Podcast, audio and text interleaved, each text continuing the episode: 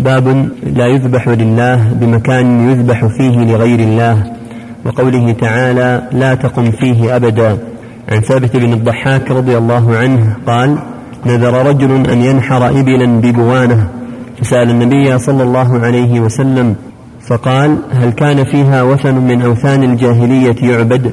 قالوا لا قال فهل كان فيها عيد من أعيادهم؟ قالوا لا فقال رسول الله صلى الله عليه وسلم أوف بنذرك فإنه لا وفاء لنذر في معصية الله ولا فيما يملك ابن آدم ولا فيما لا يملك ابن آدم.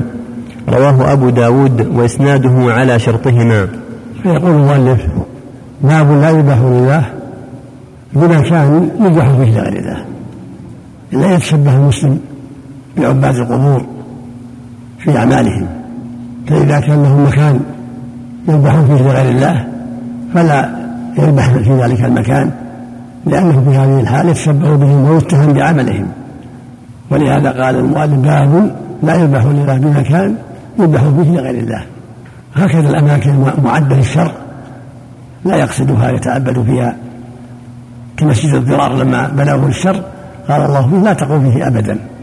فالمعابد التي عدت لغير الله لا يعبد المؤمن فيها ربه لأنه يتهم بأنه مثلهم. وشابههم في عباداتهم. ولهذا قال صلى الله عليه وسلم قال الله للنبي لا تقوم فيه أبدا يعني مسجد الضرار لما أسس على المعصية وأنه عد لأبي عامر الفاسق حتى يقدم ويكون يتحصن به ردا للمسلمين أمر الله بهدمه ونهر بالنبيين يصلي فيه. وهكذا حديث لابس بن الضحاك رجل قال يا رسول الله نذرت أن أنحر إبلا بوالة بوالة موضع في أسفل مكة. وقيل قول حول ينبع فقال صلى الله عليه وسلم هل كان فيها وثن ثاني يعبد؟ قال لا. قال هل كان فيها عيد من أعيادهم؟ قال لا. قال أوفوا بنفسك دل على لو كان فيها عيد من أعيادهم أو وثن من أوثانهم. لا يفعل ذلك لأن فعله تشبه بهم وربما اتهم بعملهم. ثم قال فإنه لا وفاء لنبي في معصية الله ولا فيما لا ابن آدم والحديث الآخر لا نظر في معصية وكفارة كفارة اليمين. لو قال بالله عليه أن يزني أو يسرق أو يقتل فلان بغير حق أو يشرب الخمر هذا نذر معصية.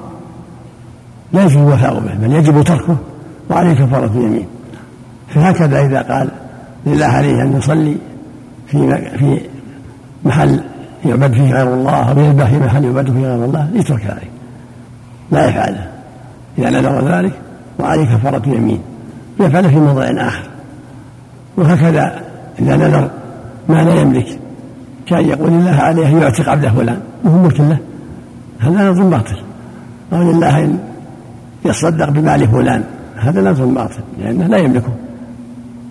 رواه أبو داود وإسناده أبو داود وسليمان بن الأشعث السجستاني صاحب السنن المتوفى سنة خمس وسبعين ومائتين رحمه الله.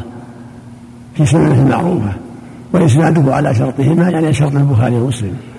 والفائدة من هذا الحديث في باب التوحيد كتاب التوحيد أنه لا يجوز التشبه بأعداء الله في أفعالهم وأن من كمال التوحيد وتمام التوحيد عدم التشبه بأعداء الله. وفق الله جميعا.